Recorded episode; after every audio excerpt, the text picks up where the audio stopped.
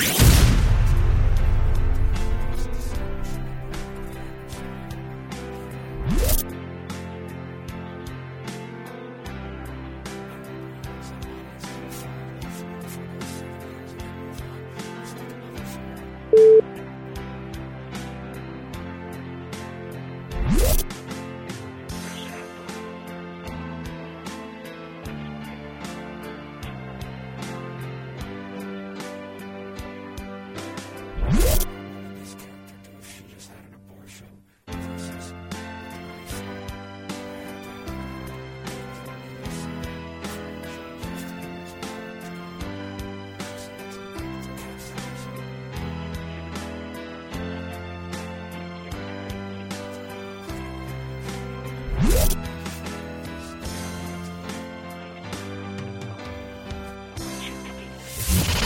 Aloha Pods presents Moment to Moment, a series of intimate conversations with influential artists revealing the formative moments that have helped shape the artists they have become today. From Oscar winning writers and directors to Grammy winning performers and songwriters, listen in as each guest shares their most personal struggles, their greatest victories, and the lessons they have learned along the way. Moment to Moment is about the defining moments that have helped turn what was once a dream into a reality. Listen and subscribe now at alohapods.com.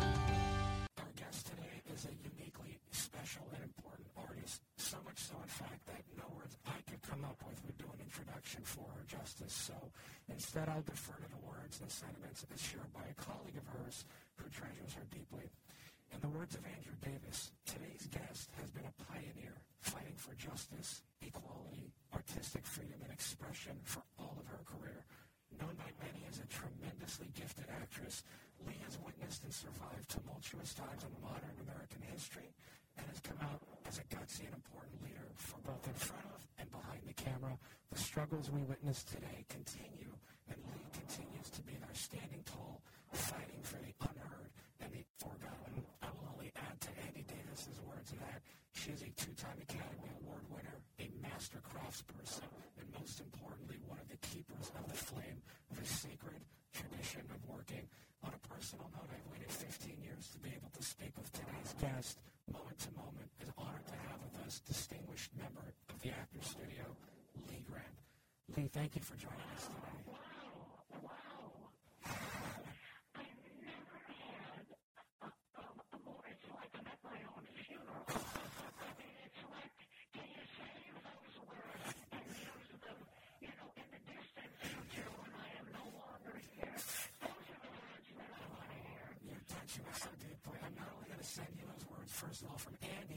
beautiful picture of you working with your director of photography, I believe, on your first film together, which we'll get to. Um, oh my God, I would, I've never seen that. Oh, that photo. It's coming to Andy Davis, of course, it was a genius, you know. Absolutely. A genius cinematographer and director, so the words go like that to him. Oh, that's wonderful. He's going to be so pleased to hear that. The title of our show that I came up with is Moment to Moment. I have a sense that phrase and that expression means something to you. Yeah, sure acting, you know, we, we use the phrase moment to moment to uh, keep actors from uh, thinking ahead and just playing the moment to moment situation, the moment to moment situation, and, and not to, not to think ahead, not to plan, just to lose yourself lose yourself in that situation as I am now. I'm losing myself in your in your play. Wow. By the way, I will tell you that is a nod and homage to a gentleman who was once a mentor for me, James Lipton, and Jim's production company, as you may know, is called In the Moment Productions, and so this is. Oh, I, I had forgotten. Yeah. In fact, I'll, I'll dive right in. I'd like to begin with a moment that feels like a moment of inspiration for you. Seeing Kim Stanley on stage in a far country. Do you recall that moment when it felt like watching Kim's work? You know, there isn't a word for it. For, you know, when I got chills just as I am trying to find something to describe her to you. You know, my, my, my back got chills from it. Because the words I, I choose are not enough. It's when you come upon a great canvas in a museum. It's not the stuffy old thing, but suddenly you get hit by a That's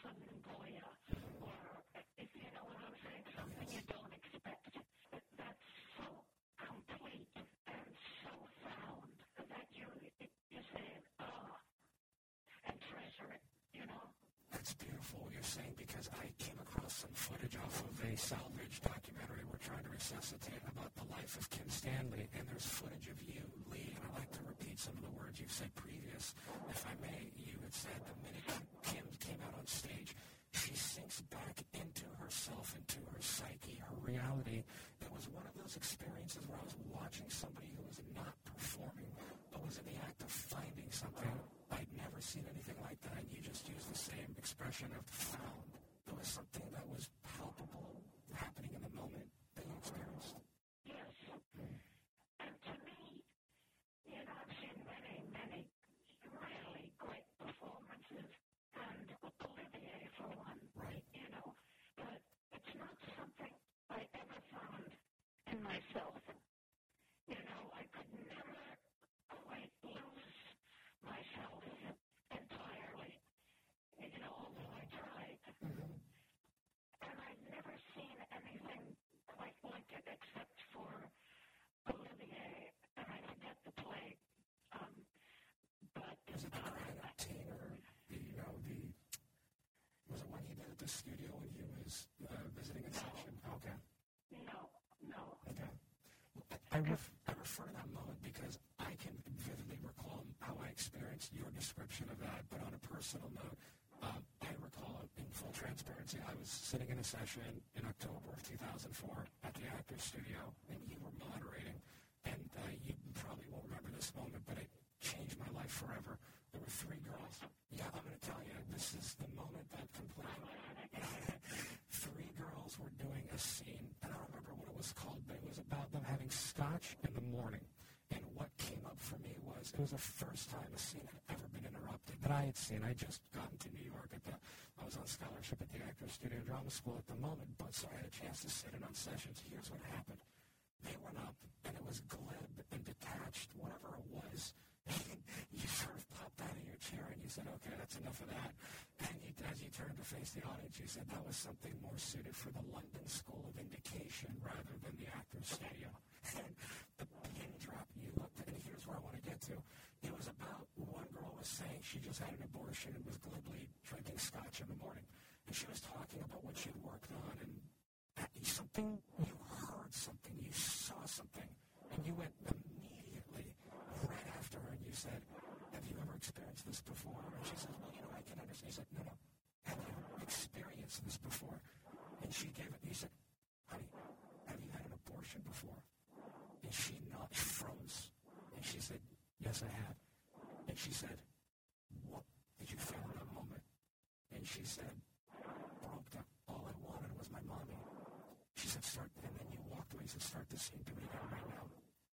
And it became electric, and it became palpable, and everything changed. And a, a shot of electricity hit my body in a way that I never have forgotten since because I realized that this was a kind of that first drew me 6,000 miles away from Hawaii to come to New York, and now I was experiencing. It wasn't Jim on the show. It wasn't ideas of what was in those Howard halls of West 44th Street. This was it. And what I'll never forget was I, I wrote my notes. I said, Lee Grant is a sorceress. My question is, what is it you were able to see when working with actors that they don't see in themselves that helps you reach that moment-to-moment reality truth?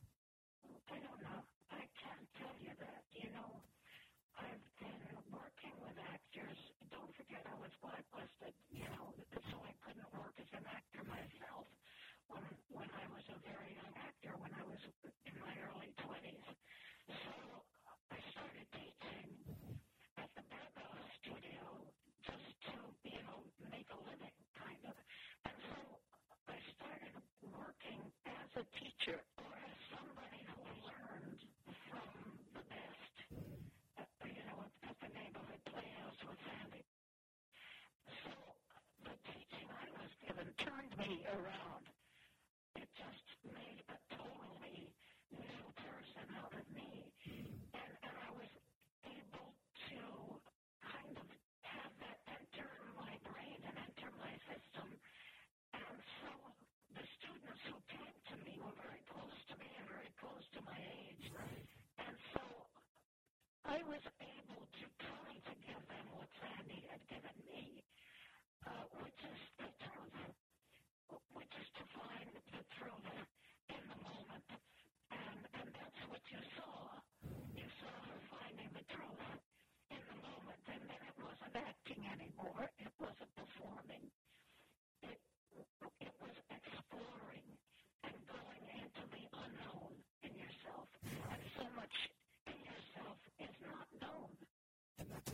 that moment with Kim Stanley on stage, she wasn't coming with a preconception. You're saying she was discovering it vulnerably. She was discovering. She was discovering something fresh and not done before. Right, and this speaks to the power of the theater. To quote your teacher, Sandy Meisner, it's something that I read a long time ago. Sandy once said, "Life beats down and crushes our souls." The theater reminds the theater reminds us that we have one. The type of theater that I'm interested in. That is theater that moves an audience because you have an opportunity to impact the lives of people if the material has integrity. Does that resonate with you on some level? Well, it, of course it resonates with me. But the memories of, of his doing to me, giving me the, the food that I hope I gave to those actors in the actor studio, it, you know, it, it was a revelation to me. What was what did Sandy? And, and, and it was a revelation. It was a, a kicking open of a door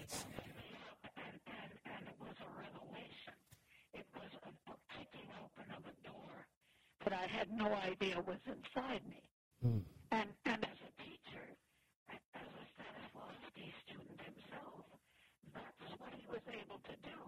And that's the gift that I was hoping to be able to give to others in the actor studio. Yes, and you've done there as well as as well as on your directing career and with many who've come across is that emotional truth continues to resonate. Let- Let's talk about it for a moment. What I find to be two of the most misinterpreted and least understood words in acting today, and that is the method. And of course, it was never the method; it was always one method.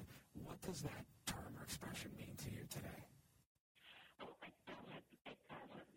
Uh, the method meant for me when I was a kid, because when I went to the neighborhood playhouse and studied with Sandy Meisner, I was like 18, and all of, of the other students were about that age. You know, 18, 19, come from high school to to the neighborhood playhouse. So we were untried, innocent, uh, stupid. Uh, you know, all just spoiled. So spoiled. That was one of the first things that Sandy uh, gave me a criticism on. He said, you're spoiled. And he didn't say it, you know, in a bad way. It was an observation, which I accepted. And that I should work on things that opened areas to me that I didn't give up so easily because I was spoiled. So it opened my own doors Right. to uh, investigating character. Because basically, I'm a character actress. You know, and I find sides in myself that are close to the character. So, I'm not a leading lady. I'm not. I'm not, especially in film. You know, and don't want to be. you find there's a lot more interesting, creatively satisfying experiences to explore as a supporting or a character actress rather than the lead, you would say. Well, the lead is always romantic. Right. You know, the lead is always romantic. And so the lead always has to be beautiful.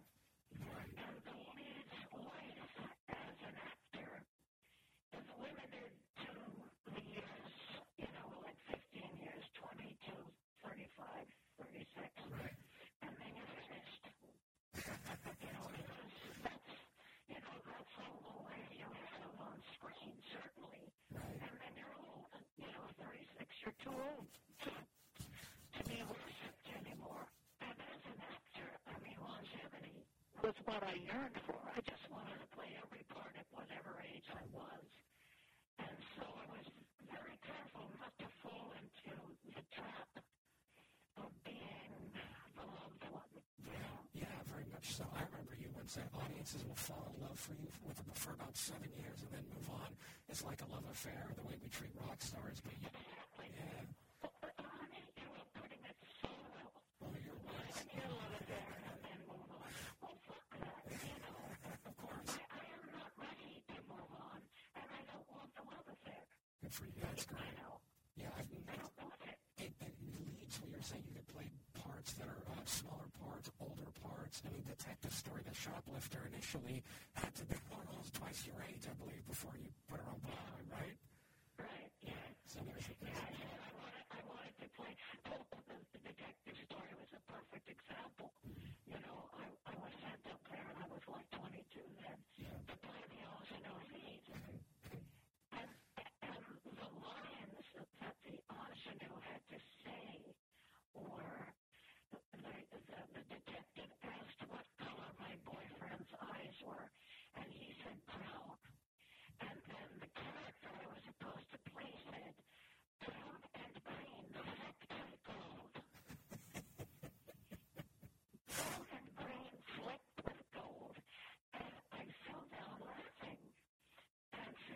Jerry, who was the playwright and, and director, said to me, what's wrong? And I said, I just, you know, it's not me to say those words. What about the old lady, the shoplifter?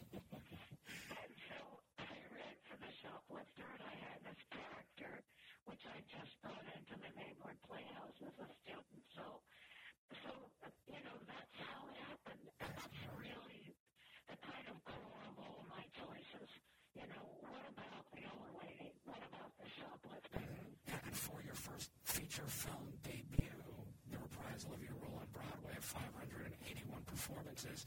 You were nominated for an Academy Award for that choice on screen. What did that feel like to see, come shooting out of a cannon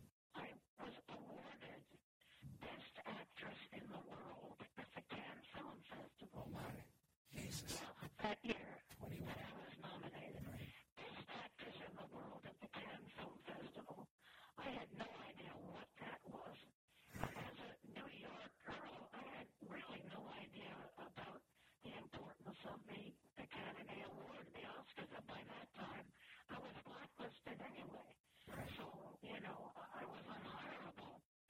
And so the next 12 years, I spent it teaching, you know, Right, with Uda and or acting in theater because the theater producers and actors equity had declared theater a blacklist-free zone. very much unlike uh, a young Ronnie Reagan over in California giving hell to, you know, people that were in the film business, which I still don't understand why not enough is made of Ronald Reagan's involvement in that dark black eye in American history here, but that's for another day's conversation, I'm sure.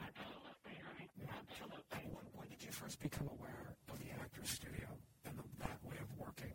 I think that the neighborhood playhouse is like uh, the, the mini version of the actor studio, and so uh, you heard a lot about it because Kazan uh, ran it, and so did that wonderful guy who started the group theater, Lewis, um, and Cheryl. Uh, Crawford, right? yeah, I have a lot of trouble saying names because of the J- right back to James Lipton, he told me once, and he said if when you with Lee, if she doesn't remember your name, it's not personal. That you intentionally, and this is important for our audience to understand, somebody on accident could say a name in the wrong situation, and a career would be ended. So it was almost like you created a, a, a muscle memory to cut those off, as I understand it, to so that a name. Absolutely. I, I, you know, I have a friend who comes with me whenever I go out because, you know, I see somebody I know perfectly well and I can't introduce them.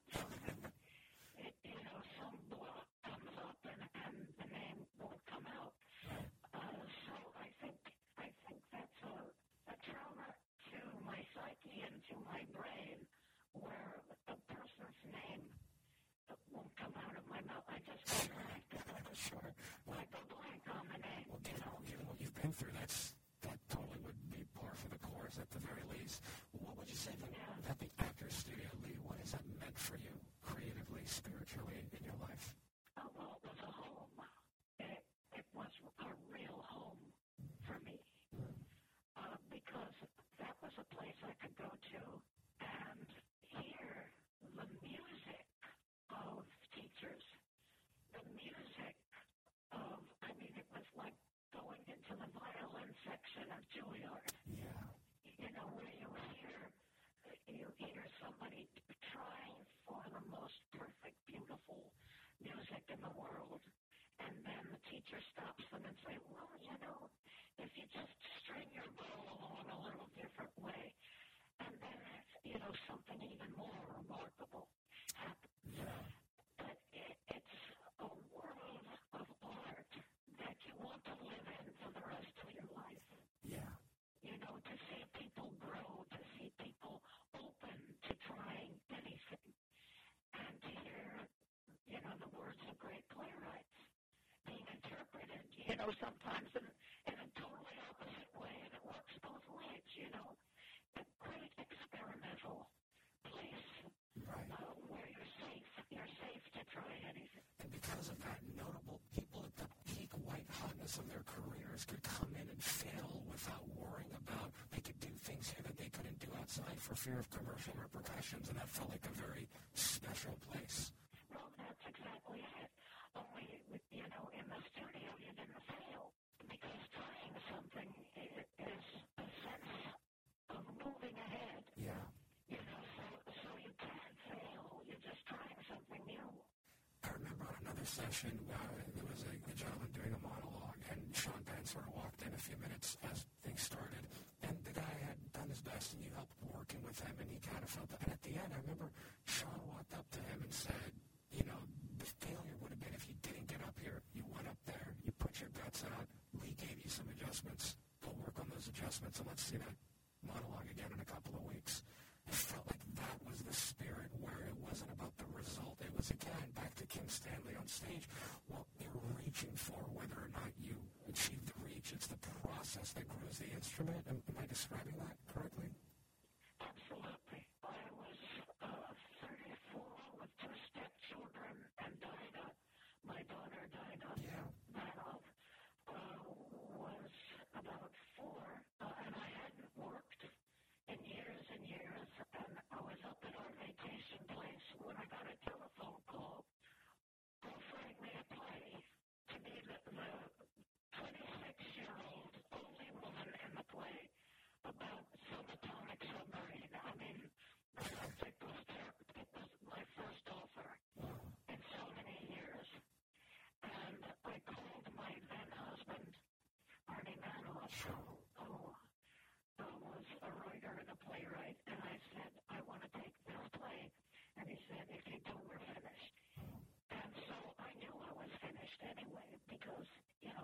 having an affair.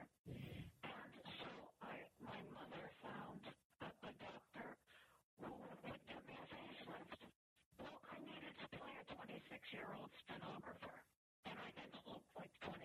I looked like 40, 44. In order to play that part, I needed a facelift, and it started my whole life again. Also in film, I was able to play all the parts that a 39-year-old worn out and unloved woman by her husband could play. You know, that facelift went a long way. This conversation and hoping to speak with someone like you about the art that continually drives you, that I experienced a fragment of, helped me make a decision to live a life of service in that type of art. Whatever this Moses in the wilderness experience it has been for me, I just treasure and, and honor what you're sharing with me to remind me that, look, we're all going to die, not because of COVID, but just eventually I'm present to my mortality. I'm now 40. I said, what do I want? My tombstone. So I said, I'm doing this show that for seven, eight years I've been thinking about. It's not a show. It's where I meet with important people like you about what were the moments that have helped make you and help you make art to give others light, guidance, and as you say, to open some doors. And it's actually, I want to ask you about something because when Ed Asner was with us a couple of days ago, we talked about the unusual kismet between a certain type of theater and socio-political sensitivities that affected the group theater, the Compass Players in Chicago, as well as work at the Actors Studio. Lee, what is it about a certain type of theater that was perceived to be so subversive? You mean the group theater? I guess from there was a lot of redness and you know waiting for Lefty. Oh, yes. Oh, well, of course. Well, don't forget the method, the way of approaching acting that I do, that you studied, uh, comes from Stanislavski, who, who was a Russian. And it was uh, Stella Adler going to Russia and meeting Stanislavski uh, that kicked open the whole door for the group theater Yeah.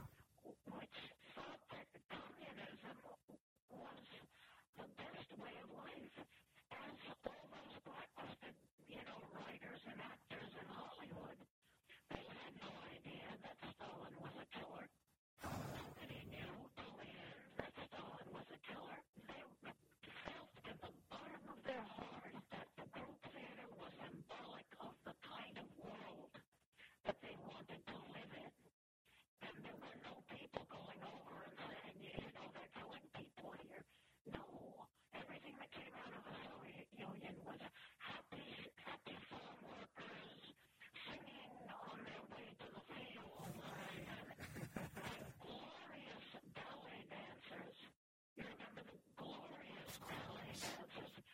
Pavlova was there after Pavlova, whatever it was, but the arts. Yes. And then you had the theater with Chekhov and all those gorgeous theater things that, well, I saw one in New York that wasn't so hot. But, but that's where the group theater thing came from. It was for the arts. These people were taken. You know, they gave their lives to a mythical belief that communism was a, an equal, a really equal way of life. And they believed it. And so, you know, it was like, you know, digging your own grave. Except that the intentions were for a better world. The Right. intentions were for a better world Certainly that's where the unions came from. Right. But I'm saying the terrible sadness, it came at the time when the Times printed that Stalin killed artists. It, it, you know, suddenly what? Stalin, our God, has all these artists against him. And if you're against him, you're jailed. And, and, if you're in jail and speak out, you're killed. They give 20 years of their lives. Some of them fought in the Spanish Civil War. Right. Right. You know, because they believed in a better world. And to have that rug taken out from under your feet and your hero is a Trump. Yeah. But it showed up as Hero showed, Stalin Yep. is a fucking Trump.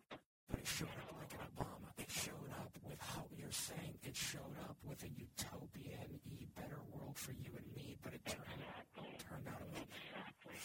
Exactly. It's so tragic. Sad. How tragic.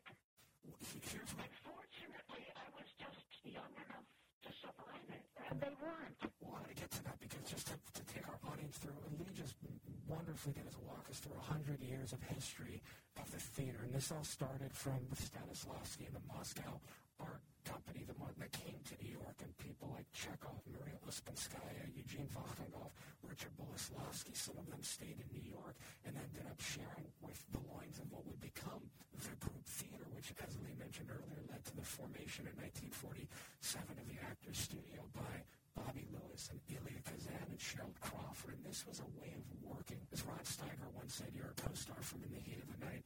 Before this way of working, acting was, what would my character do? And then after was, what would I do?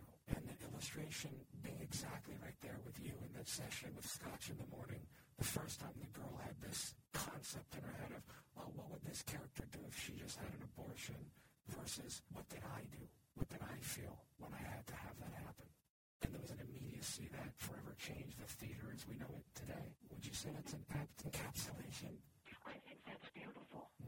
I think you really encapsulated it. Yes. Well, thank you. I want to, I want to touch on you. I think, and I think you're very cute. Um, let's talk about something not as cute. We can skip this question, but I'm, I want to know. Elia Kazan was the great, one of the greatest directors in cinematic and theater history. Obviously, at the time, he named names. It's much has been made about that. What was your take on his naming of names, given the closeness and affinity he had at the studio, probably to being around him at the time? Well, I hated him mm-hmm. because he was on the other side, Yeah. and I was on the side with the writers and the actors, and you know, and I worked very hard, by the way, uh, to change the situation and, and after where someone like me, who was not a communist, but who was married to a communist, uh, could not work.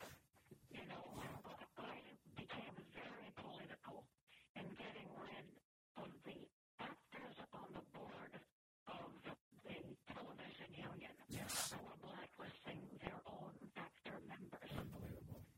to get in a new board of actors who would no longer blacklist their fellows. So that was, you know, that was the 12 years of my life I was busy. Yeah. In fact, I want to get back into craft. Oh, no, I just want to say something about that. So I knew that I couldn't be friends with him, but I think he was the most extraordinary film director of his time, and that the work that he did in film are masterpieces, and, and it, his talent was never, never, ever in doubt. Although his choices and his, the way he treated women were not something that I approved of at all. Right. As the blacklist then hit you, at that moment, obviously, you were named and you shared in many interviews what happened there, and I won't want to rehash that. I'm interested in this. They weren't really after you, were they, with the blacklist? They were after somebody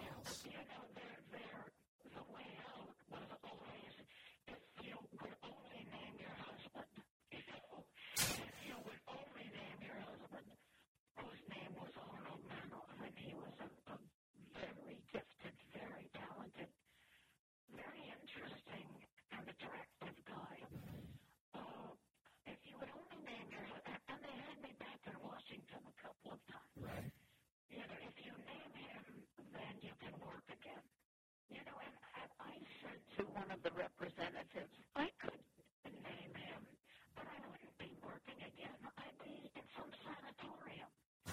because, yeah, I, I'd have to be put away. Because I ended up living with myself because I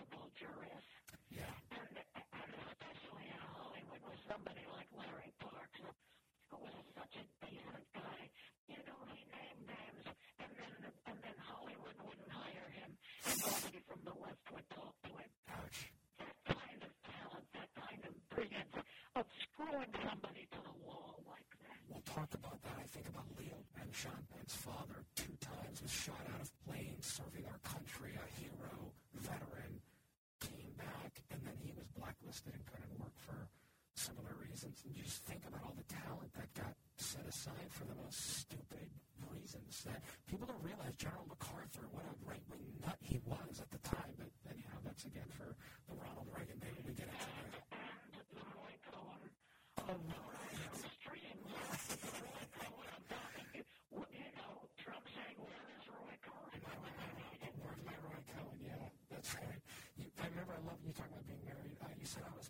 fascist and a communist, neither would take the garbage out.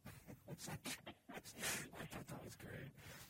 Want to get into pro process your emotional truth, and then we'll talk a few career highlights. And you've been so generous. I'll treasure this conversation. Lee, how would you describe your acting process? Well, the objective, the character's objective, you know, that's something Sandy taught me early. Yeah. What do I want? If I'm in this play, I want to meet someone and get married. Mm-hmm. You know, that was the objective of a character I had in a play that I did. I'm lonely. And I can't find a way of, of meeting someone who, of course, you know, long ago, before this horrible internet, where people, you know, meet fraudulent people, you know. Yeah, all the time. But what do I explore about longing? What do I explore about loneliness? What do I explore about love? It opens up a life for me. Is this a man who, who, who would like me, who would cherish me, who, who, would be attracted to me? You know what I'm saying? Yeah, yeah. Me And that was one of the objectives I had in one of the plays that I, that I did.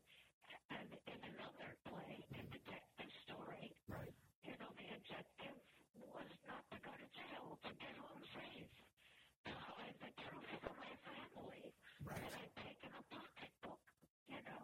So the objective comes out of the character's needs and wants. Right. And out of all of the moderators that I, I had the fortune of, saying at the studio, you know, Carlin was great, Ellen Burstyn, wonderful, Al Pacino, phenomenal, Harvey was very incisive. I found you to always be the most demystifying and simple. And I remember writing something, something down here as follows. You said, I learned from Sandy, I think you're not working on emotions, you're working on objectives and actions, just like you described it. But here was the catch. You then said, emotion comes out of it in life, you're working on what you want every minute of every day. In character, how badly you want it makes it theatrical and interesting. That's sort of what you described, but it's that how badly part where I think an actor can personalize and stay away from a preconception. Did you find that it came, making it simple came to you early from studying with Sandy, or did that come later? You- Oh, okay. No, no, it, absolutely a revelation. You know, that acting was wanting something, and then you explore what stops you from getting it. The obstacle, right? The obstacle. Yes. You explore what is, what is it in yourself that stops you from getting the thing that you want. Right. And then that's the conflict in a play. Two people want different things, right? Yeah. I find something else fascinating. Once you believe it, and once you believe it, you're safe.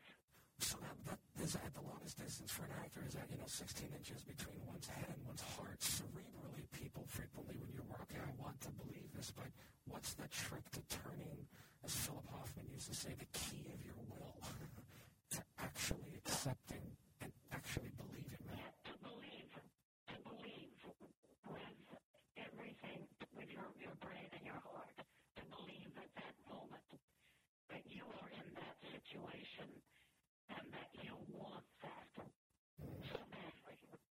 What did you learn about creating an emotional life from Lee Strasberg and the time with him? I didn't, Oh, you didn't? I didn't, I didn't learn anything from Lee. As a matter of fact, the whole atmosphere of worship, Oh, yeah, the toxic. Yeah, yeah. you know, the atmosphere of actors like, oh, crawling on their hands and knees or you know, tremble, you know, oh, Lee, look at me, oh, Lee, look at me. It was appalling. And, um, and my stomach turns as I, as I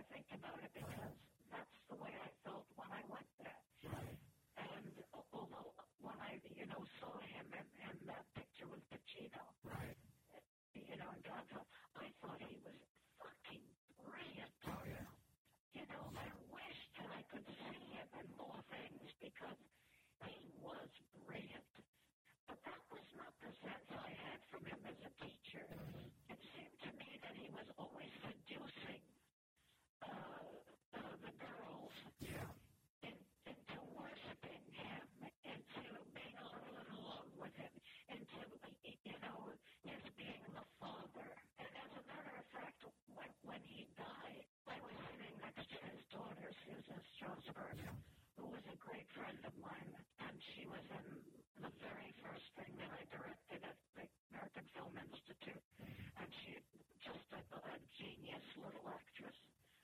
And Ellen was sitting there, and Mrs. Strasberg uh, was sitting there, and and uh, Mrs. Strasberg was figuring she was his wife, she would be taking over studio. you know, all these little girls were running up to Ellen and Mrs. Strasberg and saying, "Oh, I loved him so much. Oh, he was everything to me. I don't know how I can act without him." And Susan Strasberg was sitting next to me, and I said, Susan, you're the daughter. You are Lee's daughter. Why are all these girls claiming to be his daughters when you are, you know, sitting here quiet? And, you know, and I, I, I forced her to get up and say, uh, you know, what her experience was, what the loss was for her as a daughter. I can tell you that it was mixed. Uh, because if, if if she didn't get good reviews and she wasn't famous, you know, then turn to Marilyn Monroe, uh, you know, and have the Golden Girl be the, you know, so it was such a mixed bag of true art and um, taking advantage. What I'm more interested in is your use of a character's secrets. And I remember you once said if you if you give too much of your secrets, your private, emotional stuff, you dissipate and it leaks sort of the compression of what that stuff can do. How do you balance getting that going versus dissipating it out? And I remember in the heat of the night, you said you cried so much in the bathroom, you didn't have much to, you were sort of empty when you came on. What did you learn from that experience and how to sort of temper that balance? um, you know, other things happened. I I didn't break I didn't break down and cry the way I did before I went to the set and in the heat of the night. But other things happened. The real horror of these little southern the sheriff people who had no compassion and no interest and, and who were treating this, you know, gorgeous, talented black guy like dirt. I mean, y- you know, other things took over and happened that were essential to the part. Right. But also, you know, what I took because the tears didn't come when he told me was that I wouldn't break down until I was alone. I wouldn't, so that my objective was to not show my feelings till I was alone. Oh, that makes wow. And that was the obstacle in the moment. They gave you something to play that choice. Exactly. Wow. Exactly. That's probably would it be fair to say there may have been an analogous emotional correlation between your life, Lee Grant, personally, and your character's life from in the heat of the night? Some of that rage you Of course. Sure. Yeah. Absolutely. Sure. You mentioned it was a rage you didn't even know you were sitting on. I, I think that that's what an actor maybe dreams of is to have that stuff be so close to the bone where it's not acting anymore. It's Lee speaking through this character. it is. It, it, it isn't. It isn't acting. All of the stuff we have inside of is available, and it's such a, a pleasure and a shock to be able to use it in a way that fulfills yourself as an artist, because you know that's all that you can use yourself. And that's what makes it eternal or timeless inside. I think that that keeps one probably satiated to this way of working. It's never ending. The bottomless pit of oneself, it seems. Absolutely, Yeah. absolutely. Just to touch on comedy. There's more there, you know. Yeah, right. When does the ourself end? Where's the edge? It's a forever. I want to talk about comedy for a moment. Prisoner of Second Avenue, yourself and Peter Falk. Director Mike Nichols gave you a clue in on the character. I never forgot this. Do you remember what you recall what he said about how to approach the dynamic between you and Pete? Yeah, very, very well. He said, he's the flower, you're the gardener. That's what he said after our first reading, and I realized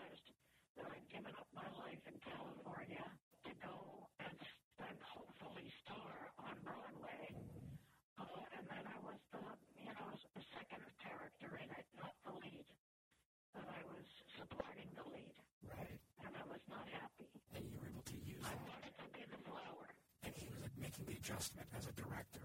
Yeah, but, but I understood him completely. And, he, and he could not have put it more brilliantly. And, and I knew that that was my, my clue to the, to the way I had to approach the part. There's no question about it. That's wonderful. What is it Mike Nichols understood about the human condition that others simply didn't?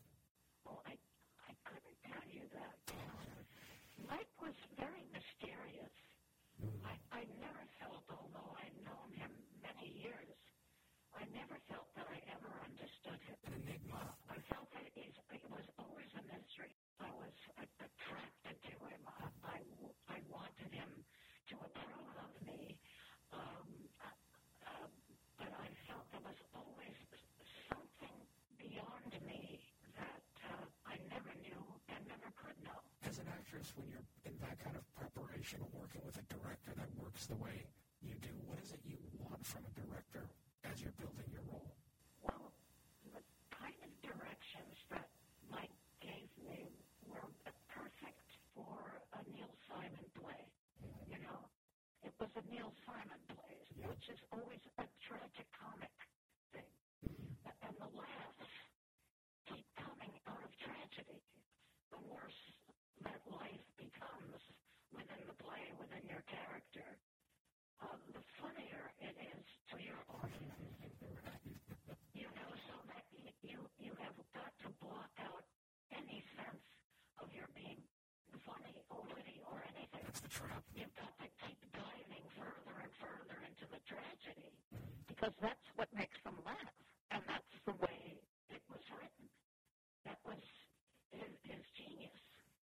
You said the more I cried, the more the audience laughed. Yeah. That makes sense. And the trap is to go for the funny or to go for the, that's it's going the other way. It's the opposite. When you're working in film, what is it you don't want from a director? What do you not want? Whether it's on set or in preparation. I've never had a problem with a director. They've always left me alone. Uh, Hal Ashby and Norman Norman Jewison. I I see it in their eyes. There was a kind of a wonder. You know, they they cast me in something they knew I could bring them, and and I think that's the way they cast all the time. Bring me this fresh thing that I haven't seen before. Bring it to me Right. and and so it's inspiring because everybody does their best investigative work, throwing themselves into these extraordinary people you become. You know, going from in heat of the night, which was using myself and and losing a husband, which I had.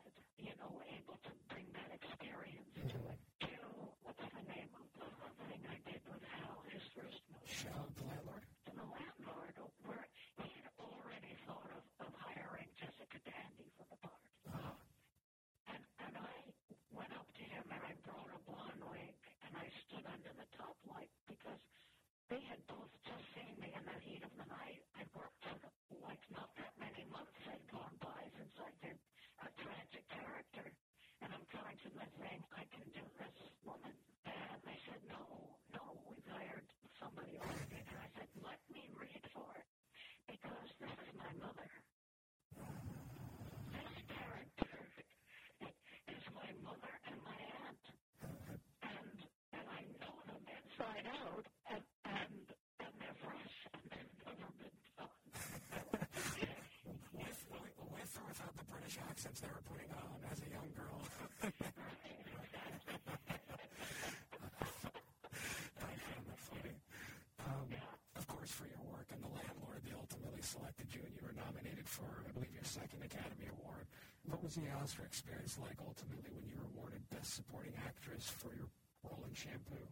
Well, I, I felt, uh, I think that was my fifth nomination, or, or maybe, I, I don't know. And, uh, you know, when you're nominated, you know, there's a big hullabaloo, hullabaloo when you go to the, to the red carpet. You know, you know, look this way, talk here, how you feel, you know, what did you wear, blah, blah, blah, blah, blah. And then when you lose, you're kind of pushed out of the way. to make room for the one who did win. And so, like four times, you know, I was welcomed, you know, da da da da da da. And then when I lost,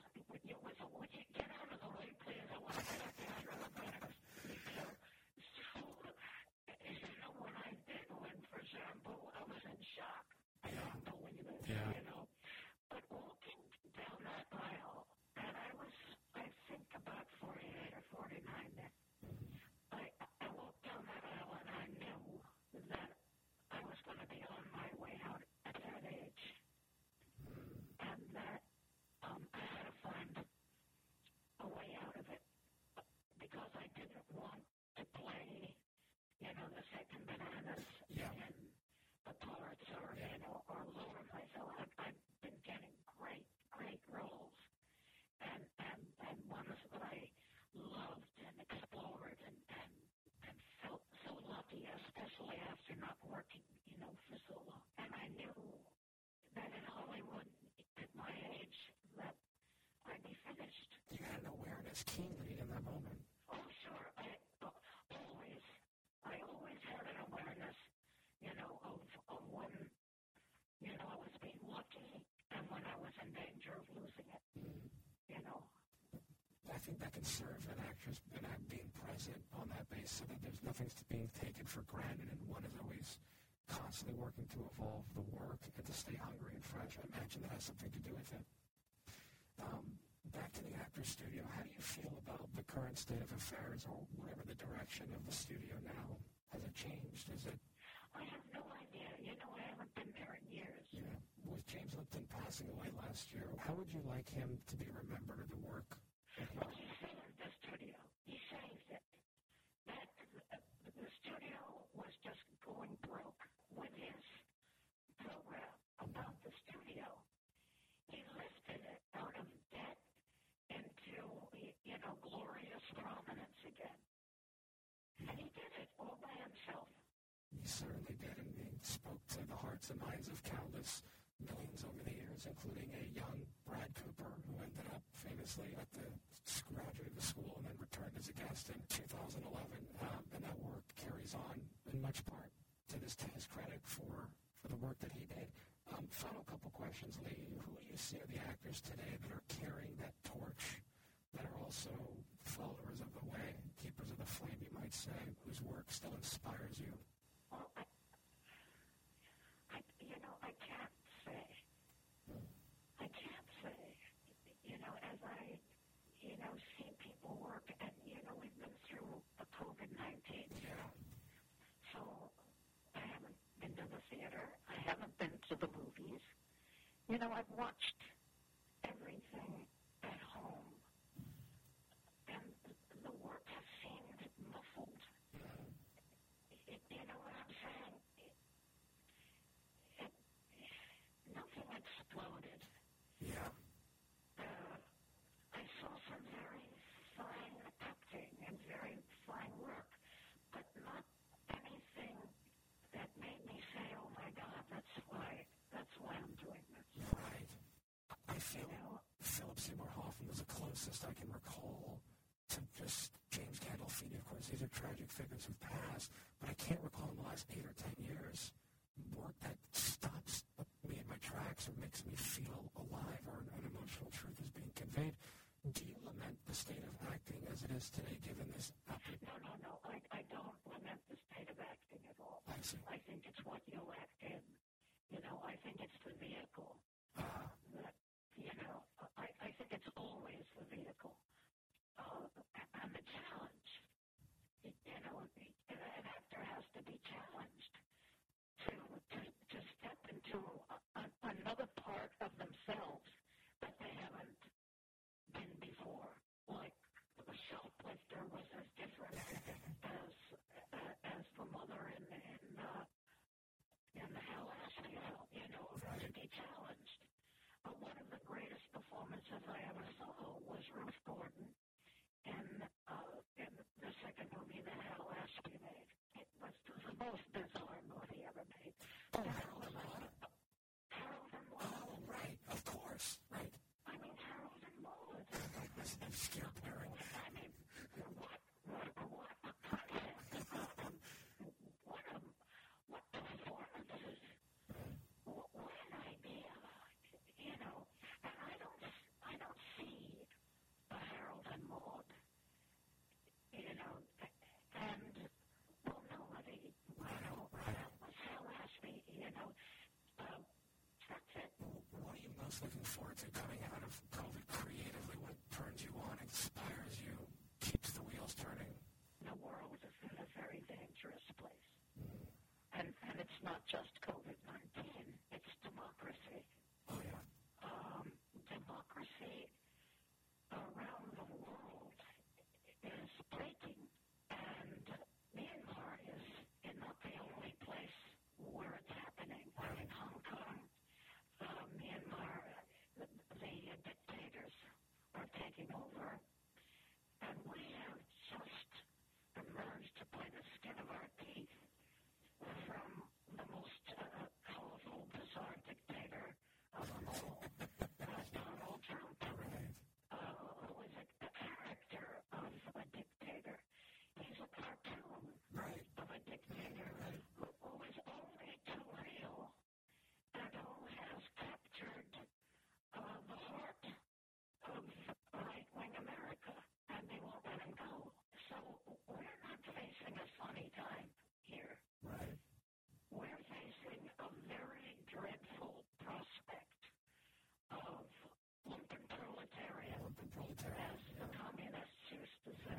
right. proletariat who have have a, a great ignorance and who we, we are right to be afraid of. And thank God the doctor in the house, you know, Dr. Biden, Dr. President Biden, absolutely. I mean, he's like the family doctor. Right. Is able to prevail, but underneath, underneath the tumbrils are are going. The unhappy, ignorant people are drumming drums that are frightening. And the old McCarthy, I don't know I call. Uh, the cymbals, an old clanging symbol of that sound, I can imagine. That's uh, something we need to be conscious of, specifically the artists who are usually the ones on the forefront of letting people know what the sort of what's in the water and what's coming. Um, I like to call him the doctor. In closing today, I'll finish with the words of George Bernard Shaw. He once wrote, I am of the opinion that my life belongs to the whole community, and as long as I live, it is my privilege to do for it whatever I can. Life is no brief candle for me. It is a sort of splendid torch which I've got hold of for the moment, and I want to make it burn as brightly as possible before handing it on to future generations. You have carried the torch, Lee, for your generations, your work, and in this conversation. I'll never forget this conversation. I'm so grateful for your time today. Thank you for being with us today on Moment to Moment. Truly. Thank you. It's been a journey back and this conversation is a big boost in that direction.